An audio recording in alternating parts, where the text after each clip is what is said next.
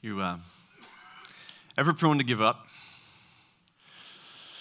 Uh, sometimes we can be tempted to give up in all kinds of circumstances. It happens in all kinds of circumstances, from like the most mundane to the most significant areas of our lives. Uh, we experience this uh, just like Wednesday at lunch, right? It's like, oh man, it's the middle of another week. It's like and I'm tired. Still got the afternoon ahead of me. There's still two more days. How am I going to get through this week? And you just want to pack it up, go home, call it a day, call it a career, whatever. Oh, some weeks. I don't know. Maybe I'm the only one. I don't, I don't think I am. Uh, it can happen on bigger things, backyard projects. Anyone got any of those? You started, you're like, yeah, let's get this and you still got your backyard half dug up. I got a pile of dirt from a window that was dug out, and it was, oh yeah, I'll get that. It's still sitting there. Uh, the excitement can wane. Uh, the zeal for finishing uh, can happen in significant things too. Like the real significant things that you get into because you want to give your heart and your soul and your strength to your marriage your parenting. You know, we, we all remember the moment where you're standing at the front of the church and you say your I do's or the baby's born. It's a boy, it's a girl. I mean, for, not for me. It's always a girl for me, but for some of you, it's, a, it's exciting. And we, and we remember that, that moment and the resolve of that moment, the excitement of that moment. Let's go.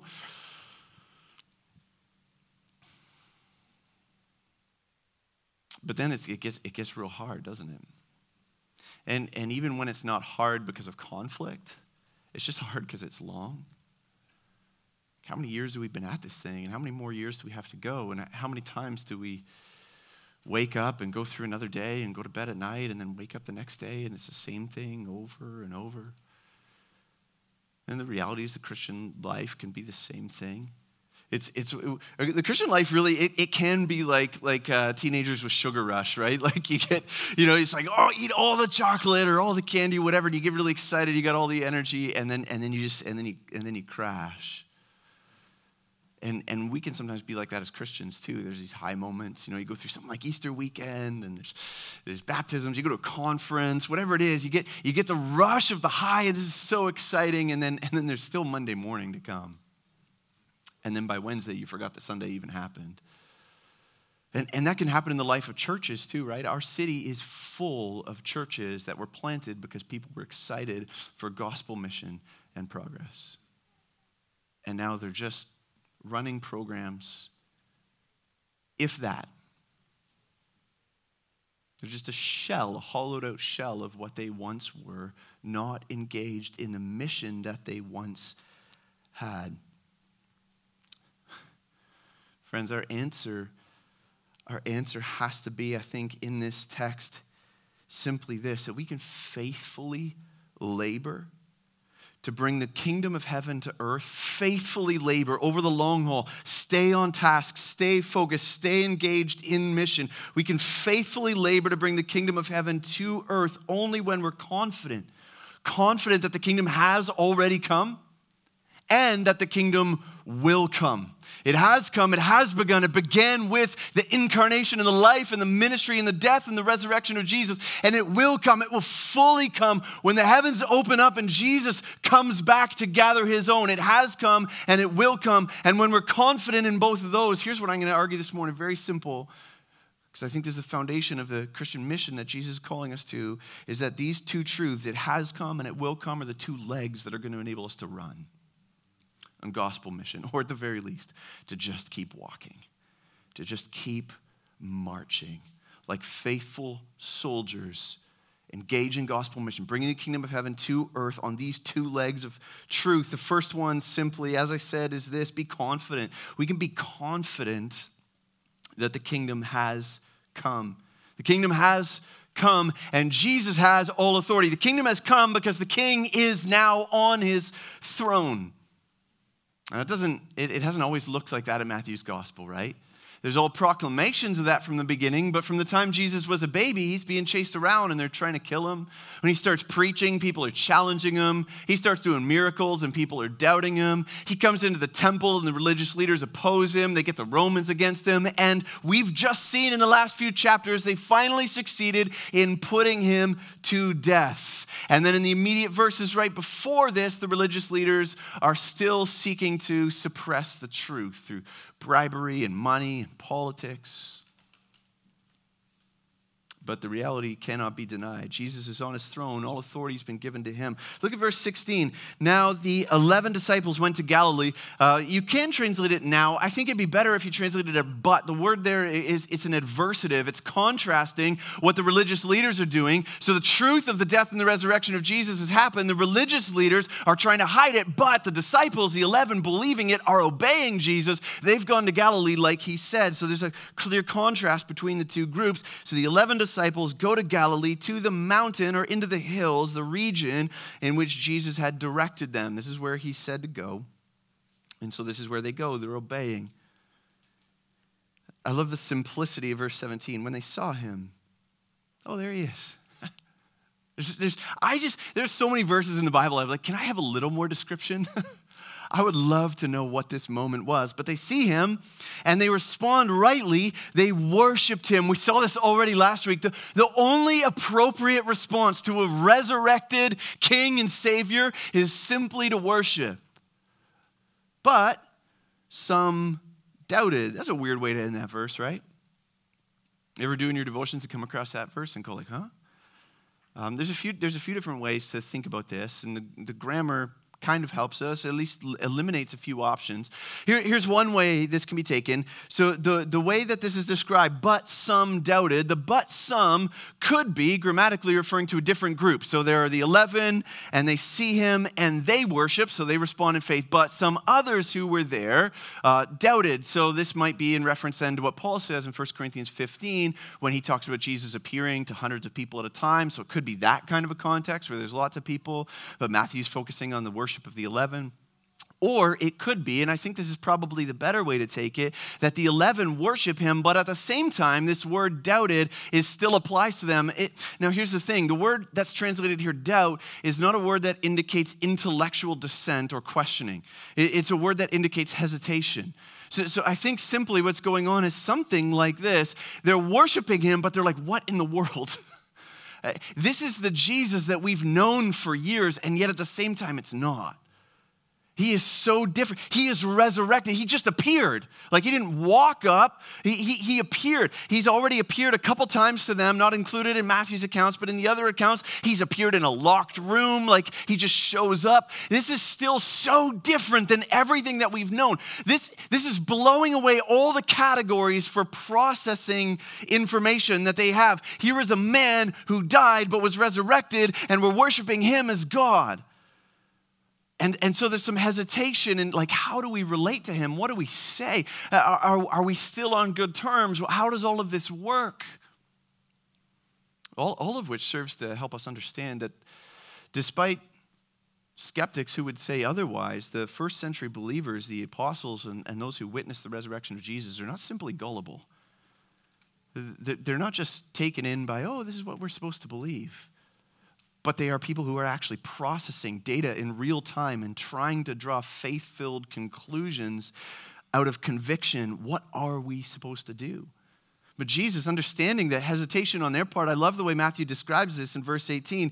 Jesus uh, in, in, the ESV, it says, He came to them and said, and they're shortening. There's actually three sort of verbal words that are used here. Uh, so it's Jesus comes to them and speaks to them, saying, and, and, and the point of describing it that way is he's approaching those who are doubting in, in gentleness and humility and kindness and understanding. So he doesn't wait for them to come to him, he comes to them, and he's the one who speaks first. That's always nice, right? Funny story for another time if you haven't heard it. My wife actually talked to me first. that helped me because I was a chicken. Uh, anyway, that doesn't matter. But the, the reality, the reality is that Jesus comes to them, speaks to them, addressing them in their weakness, and then opens his mouth and says these words to them. And these are the words of comfort that he gives to them.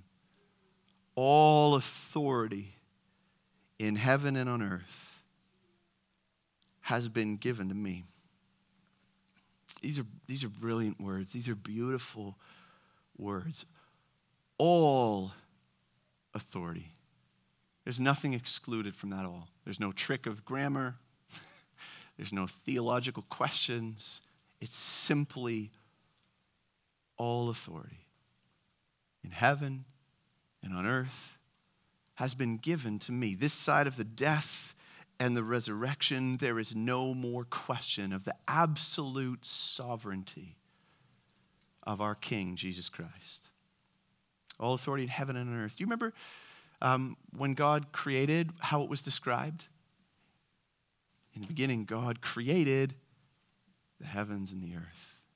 So when Jesus shows up and uses that same phrase, he's saying, out of everything that's created in all of creation, nothing is exempted. All the authority in all the realms has been given to me. Now, this, in, in one sense, is not new, right? We've seen this on earth already in Jesus' earthly ministry. Do you remember back in Matthew chapter 7, after Jesus' first sermon that Matthew records, Matthew 5, 6, and 7, and at the conclusion, when Jesus finishes preaching, they're marveling at his words. Matthew 7, 29, for he was teaching them as one who had authority not as their scribes, not as the Bible teachers, but one who actually could speak the very words of God. You've heard that it was said to you in the prophets and the law in the Old Testament, but I say to you, with unparalleled claims to authority, he spoke. And then he backed it up in Matthew chapter 8 after the centurion uh, came to him, the, the the Gentile centurion who came and showed faith and said, Look, I understand authority because I'm in the military and I know what it means to give commands and have people obey. And so you can give commands even from a distance and you can heal my servant. And Jesus marveled at this guy's faith in his authority. And then Jesus gets on the boat with his disciples and the storm comes and the wind and the waves. And when Jesus speaks a word to calm the wind and waves, Matthew 8 and verse 27, the men marveled saying, What sort of man is this that even the winds and the sea obey him? He had authority. He could speak with authority, not just speak to command people, but speak to command creation. He, he would prove not simply earthly and physical authority, but spiritual authority in, in the next chapter as a paralytic is brought to him. And, and, and, the man is brought to him, and Jesus announces that his sins should be forgiven. Who has authority to forgive sins? They begin to question. But Jesus says, Jesus says, Look, I'm doing it this way to show you my authority. So in Matthew chapter 9 and verse 6, he explains it this way. But that you may know that the Son of Man has authority on earth to forgive sins, spiritual authority, the authority of God Himself he said to the paralytic, Rise, pick up your bed, and go home. And he did. He had authority not just to heal, but to forgive sins, to save with the words of his mouth. He had authority on earth. And his authority on earth is not just for his lifetime, at least in the lifetime that we see him manifest in the flesh. It's not just for his generation, but his words will last until the end of time. This is what Jesus told us in Matthew chapter 24. And verse 35 heaven and earth will pass away. Heaven and earth, so all that is created, same phrase, all of that will pass away. But my words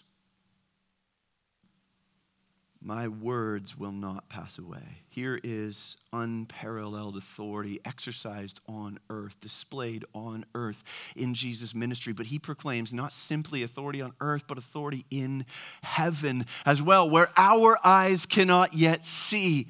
This is described for us as Jesus consistently calls himself through his earthly ministry as he describes himself as the Son of Man. And that's a reference. We've seen this again and again to this passage in Daniel 7. I want to read a couple verses from Daniel 7 for you. Daniel 7 and verse 13 says this I saw in the night visions, and behold, with the clouds of heaven there came one like a Son of Man. And he came to the Ancient of Days and was presented before him, and to him was given dominion and glory and a kingdom that all peoples and nations and languages should serve him. His dominion is an everlasting dominion which shall not pass away, and his kingdom one that shall not be destroyed. All that we have seen teased in his earthly ministry is true because, first of all and foremost, is true in the heavenly realms. He is king in the heavens, and so he has authority on earth. Paul describes it this way in Philippians chapter 2. After the death and the resurrection of Christ, he says, All authority in heaven and earth has been given to me. The reward of his death and resurrection, the reward of his faithful labor to the end is this Philippians 2 being found in human form he humbled himself by becoming obedient to the point of death, even death on a cross. Therefore, God has highly exalted him and bestowed on him the name that is above every name, so that at the name of Jesus, every knee should bow in heaven and on earth. There it is heaven and on earth and under the earth, and every tongue confess that Jesus Christ is Lord. Jesus Christ is Lord to the glory of God the Father. He is king on earth because he is king in the heavenly realms. This is foundational for our mission as Christians. We need to understand that we are not awaiting a day when Jesus will be king. Jesus is king. He reigns over every nation, over every government, over every person, over every human soul. So, people on earth from every tribe and tongue and language, every nation need to hear the message of the gospel. And we, all of us, need to be called to repent. Because the kingdom has come, the king is reigning and because Jesus declared that he is judge. That the one who knows the secrets of our hearts, the one who knows all of our inward rebellion and rejection of him, all of our treason, our longing for glory that only he deserves, all of our participation in the world and all of its evil, he has seen all of it and knows all of it and will call each one of us to account. He sits on the throne and he will judge, and he calls us to respond. For those of us who have responded, we need to go and take this gospel message to others wherever it is that we go. And we go doing, doing that, knowing that our battle is not against flesh and blood. Sometimes we engage in evangelism or in, in, in trying to pray for other people as if somehow somehow my sharing of the gospel with them is an earthly thing. And, and if I can just reason with them, if I could just have sound logic, if I could just get the right opportunity, as if our battle is on an earthly plane, when in reality, our battle is not against flesh and blood. Our battle is in the heavenly realms, so that what is true in the heavenly realms will be manifest on earth, but recognize that's where our King is so that as we engage in gospel mission on earth, we need to be grounded, strengthened in this reality that our King reigns even now, so that as we go into that conversation with a friend, with a loved one, with a neighbor, we remember that we go in with our King already on the throne. That strengthens us, that empowers us for gospel mission. It doesn't just protect us, it gives us urgency to tell others because we know the one who is the judge, who will be the judge, is already on the throne. The authority that he exhibited in time on earth is true forever already in heaven.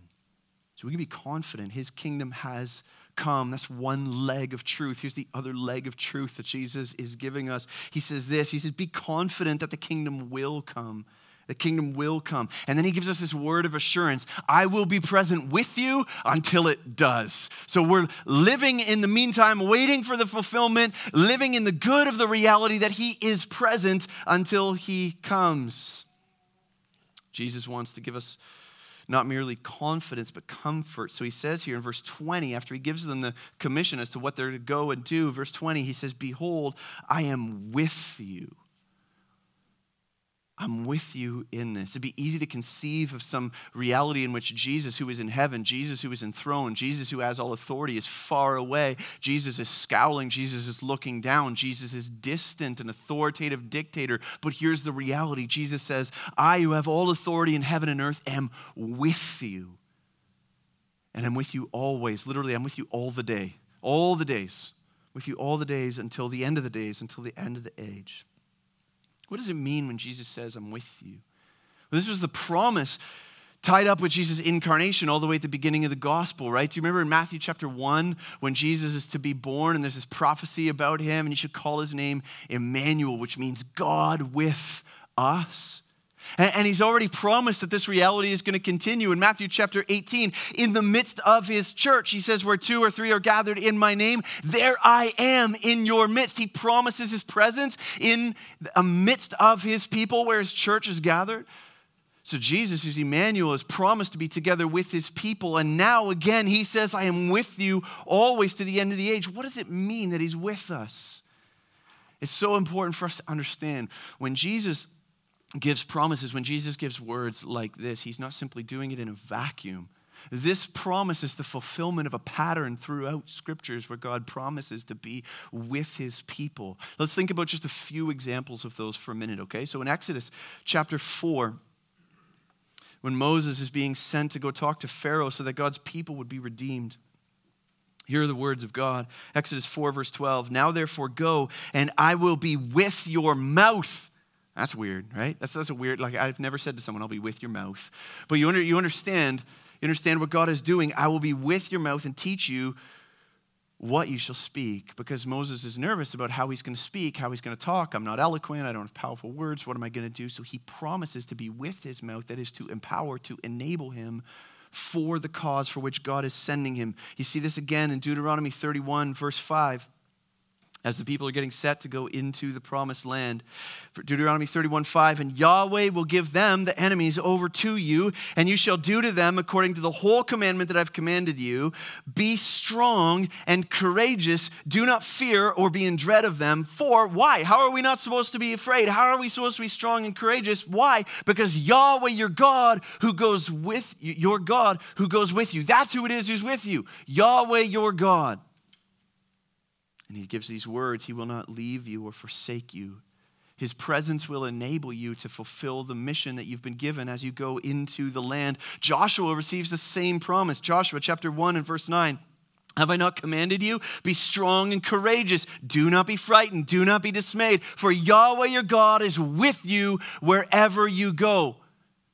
You're picking up on the pattern? You have a scary task. You have to go and fulfill the mission that you've been given and you're afraid, you don't have the ability, you don't have the power, but here's the confidence you have Yahweh your God goes with you.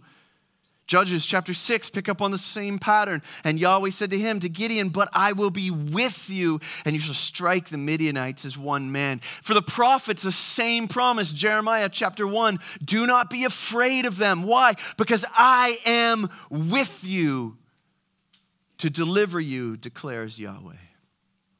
You picking up on this? The one who goes with them is none other than Yahweh himself. He attaches his name to his people and promises his presence with his people so that they will be able to engage and to fulfill the mission they've been called to.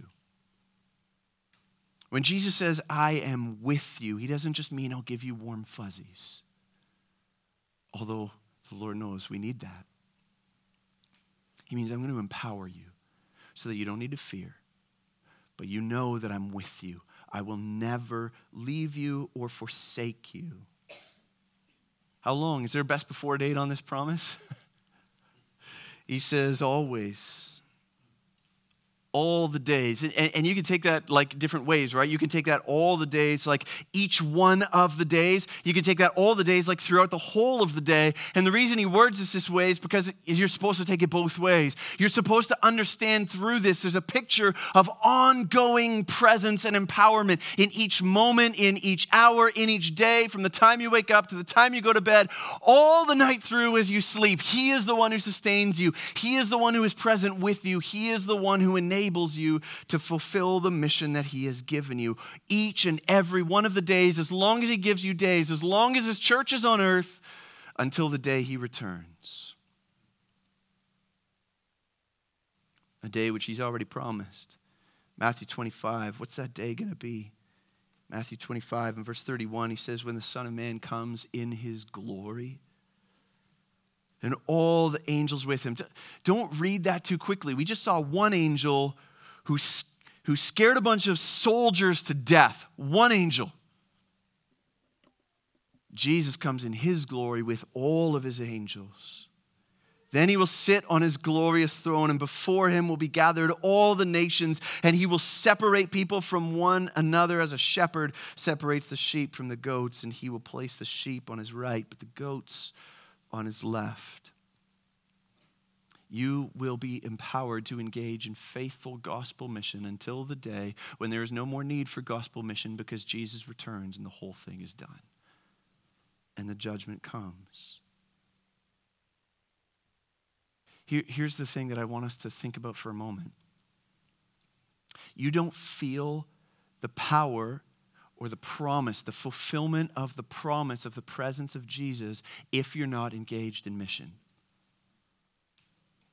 Right? So, so if you, um, some of you are muscular, but if I came up and just randomly pinched you in your muscles or something, that doesn't feel like that much muscle because it doesn't feel that strong. It's kind of flabby.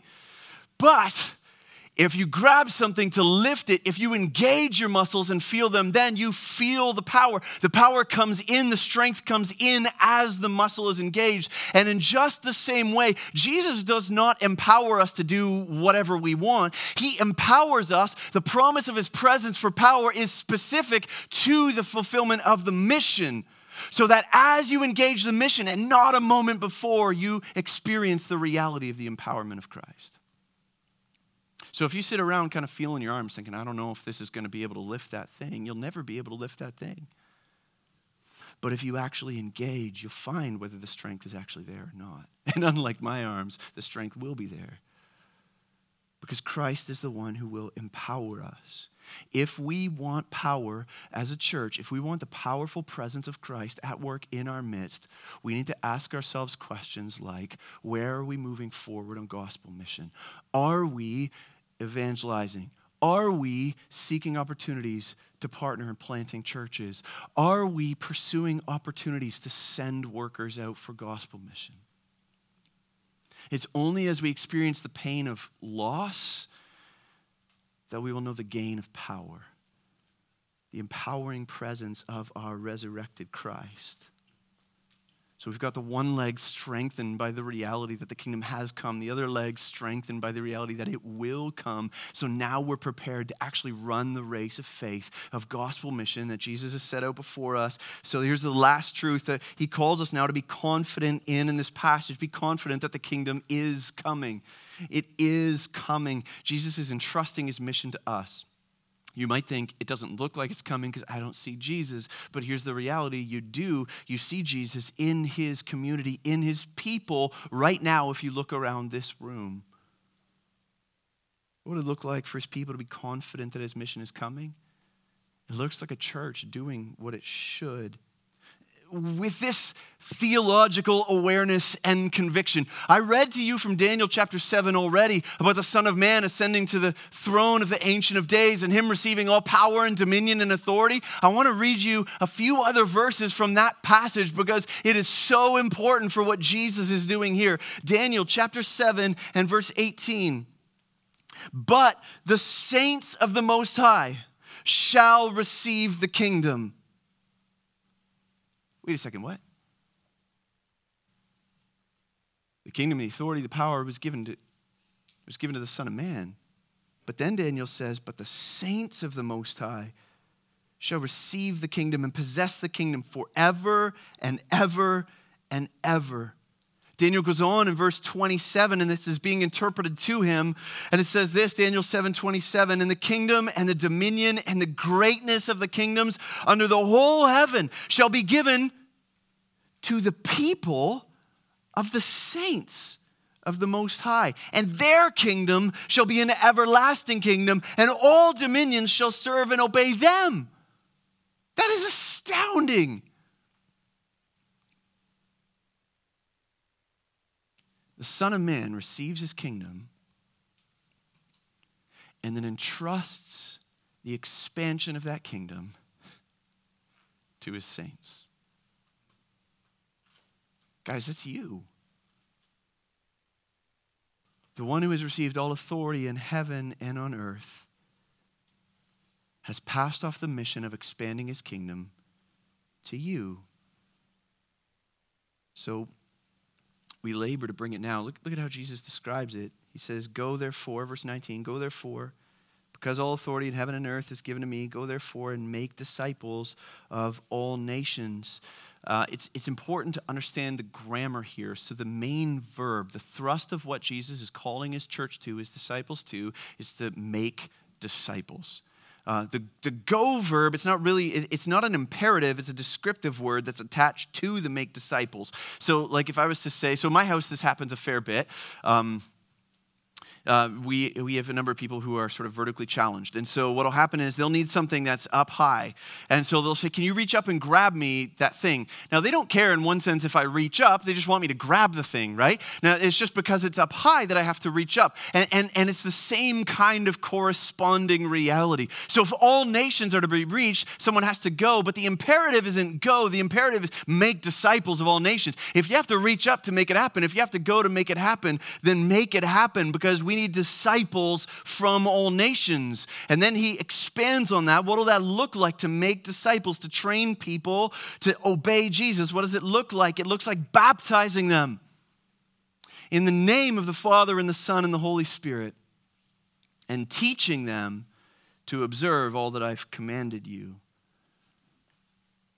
To, to make disciples means you baptize them, to begin their walk, and you teach them to strengthen, enable, and empower an ongoing walk with Christ.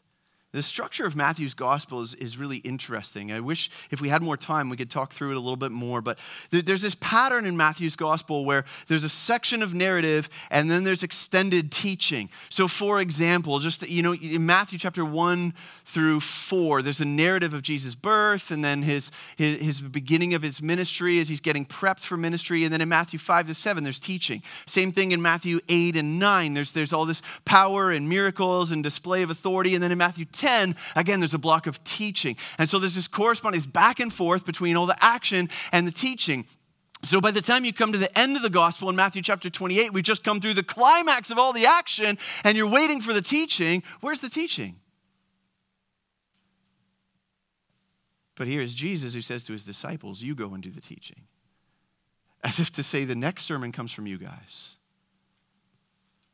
This message has to be repeated, it has to be taken not just in one chapter or two chapters, but through all the days until I return.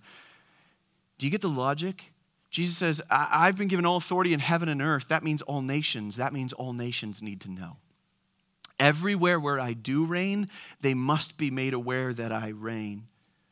Because Jesus has authority, they must learn what Jesus commanded. And again, it's worth reflecting on Jesus' heart here, right? If, if you could say what Jesus says in verse 18, you could say, All authority in heaven and earth has been given to me. And then, therefore, what would your therefore be? All authority in heaven and earth has been given to me. Oh, and by the way, people just mocked you and beat you and killed you and abandoned you and sold you and betrayed you, and everybody turned against you. Now you've got all power. What do you do? Therefore, go smite them. Therefore, call down thunder and lightning from heaven. Therefore, bring judgment and wrath. What's the heart of Christ? Therefore, go and tell them. Tell them I'm on the throne. Tell them there's forgiveness in my name. Tell them I'll welcome all who come. Tell them, tell them that there's forgiveness. I was born for this purpose. What was the prophecy? Called his name Jesus, for he will save his people from their sins. You've sinned, you've fallen short, you've rebelled, but Jesus was born, Jesus lived, Jesus died, Jesus rose, Jesus sent the church to call you, friends, to call you to come so that you would be saved from your sins. For everyone who turns, who repents, who believes in Jesus Christ. That's the heart of Christ. All authority has been given to him. What does he want? He wants you to know the good news. He wants all people to know the good news so that they can respond, to go and to make disciples, to announce the kingdom. This is, this is, this is Jesus' method, right?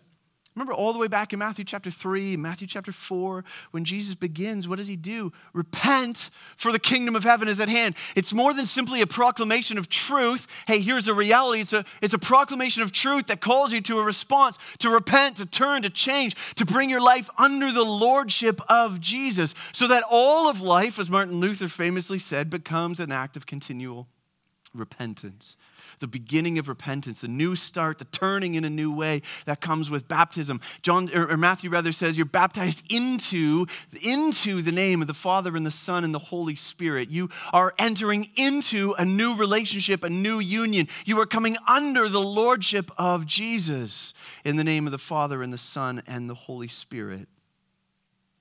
You're baptized into this name to begin a life of repentance, but then you must be taught. And so the gospel, or, or the disciples go to do the teaching.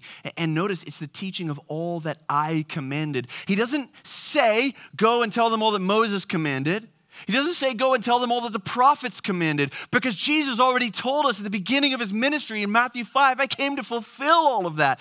All of that is bound up, taken up in me, brought to fruition, so that the full weight, the full meaning, the full load of it now comes on us, so that the fullness of all the teaching of all the scriptures comes through us through Jesus Christ. And all authority is bound up with his word. So go and take my commands to every corner of the earth. In, in our marriage, there's one ongoing, well, there's more than one ongoing fight, but there's at least one ongoing fight where there's like um, a desire to simultaneously have blinds open or curtains open or blinds closed. And the argument goes something like this If you open them, we can see the dirt uh, where the kids have put handprints on windows or there's dust on tables or shelves or floors. We can see all the things that need to be cleaned if we allow more light in. But, but here's the reality. I, I get that on a, on a human level. Uh, here, here's, here's the reality when it comes to discipleship. The teaching that Jesus is talking about, all of these commanded, it's letting in more light. So the more light we let in, the more dirt we see, the more cleaning we see needs to be done so that the whole of the Christian life is a continual letting in of more light, teaching them what I've commanded, so that now in my marriage, oh, I can see the dirt. Uh, now in my parenting, I can see the dirt. Okay, now in my job, oh, shoot. Okay, I, I, can, I can see the dirt. And as the light increases, the necessity of cleaning, of changing, of repentance increases. The, the, the option in that case is not simply to close the blinds and pretend the dirt doesn't exist but to let in the light so that we see the work that needs to be done. This is Christian discipleship, learning to engage the truth in every aspect of my life. And this, this happens in community, it happens with people, it happens as you engage in relationships with brothers and sisters who can speak the truth, who can bring the light to bear on your living room or dining room are you engaged in meaningful fellowship? See, see, here's the thing we can plan small groups, we can plan discipleship classes, we can plan all kinds of things, but the reality is that you will only benefit from those things to the extent that you give yourself to them. Outside of those things, outside of formal structures, are there people who've been welcomed into your home? Are there people who've been welcomed into your life?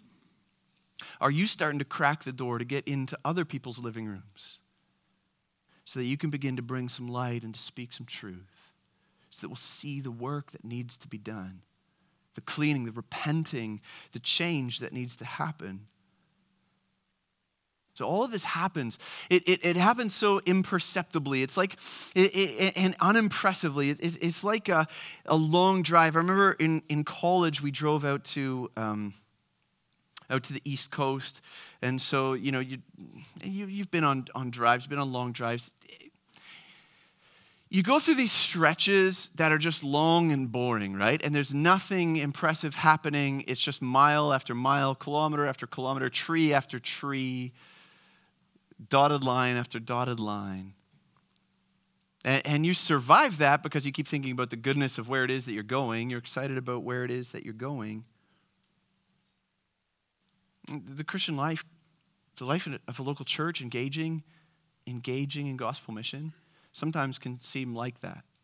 So here's the reality you come Sunday by Sunday, and there's a preaching of a sermon. Some weeks is better than others. Uh, some weeks we sing, in the songs, you know, we, we sing with more gusto than others. Sometimes um, there's people praying and they, and they pray invigorated prayers, and other times we just pray and we mean it, but it's just another week, just another prayer, just another sermon, just another song. And it can seem so mundane, so unimpressive.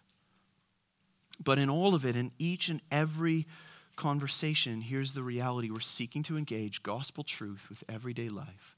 So that Christian speaks to Christian, engages with Christian, sings to Christian, speaks to Christian, prays with Christian, so that together we are being built up, discipled, taught in the ways of Christ.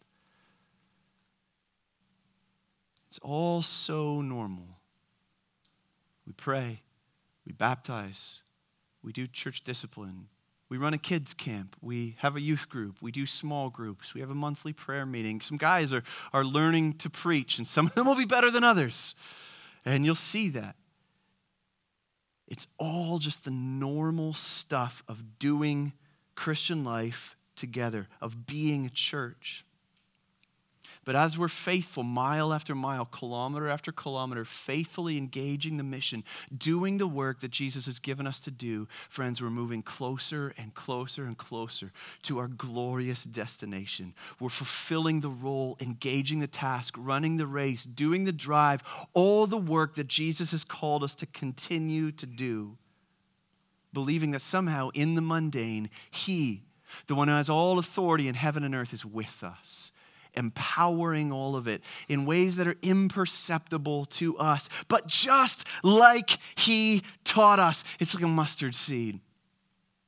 It's small, it's unimpressive. It's, it's like a little bit of leaven that you don't even see when it gets thrown in the lump.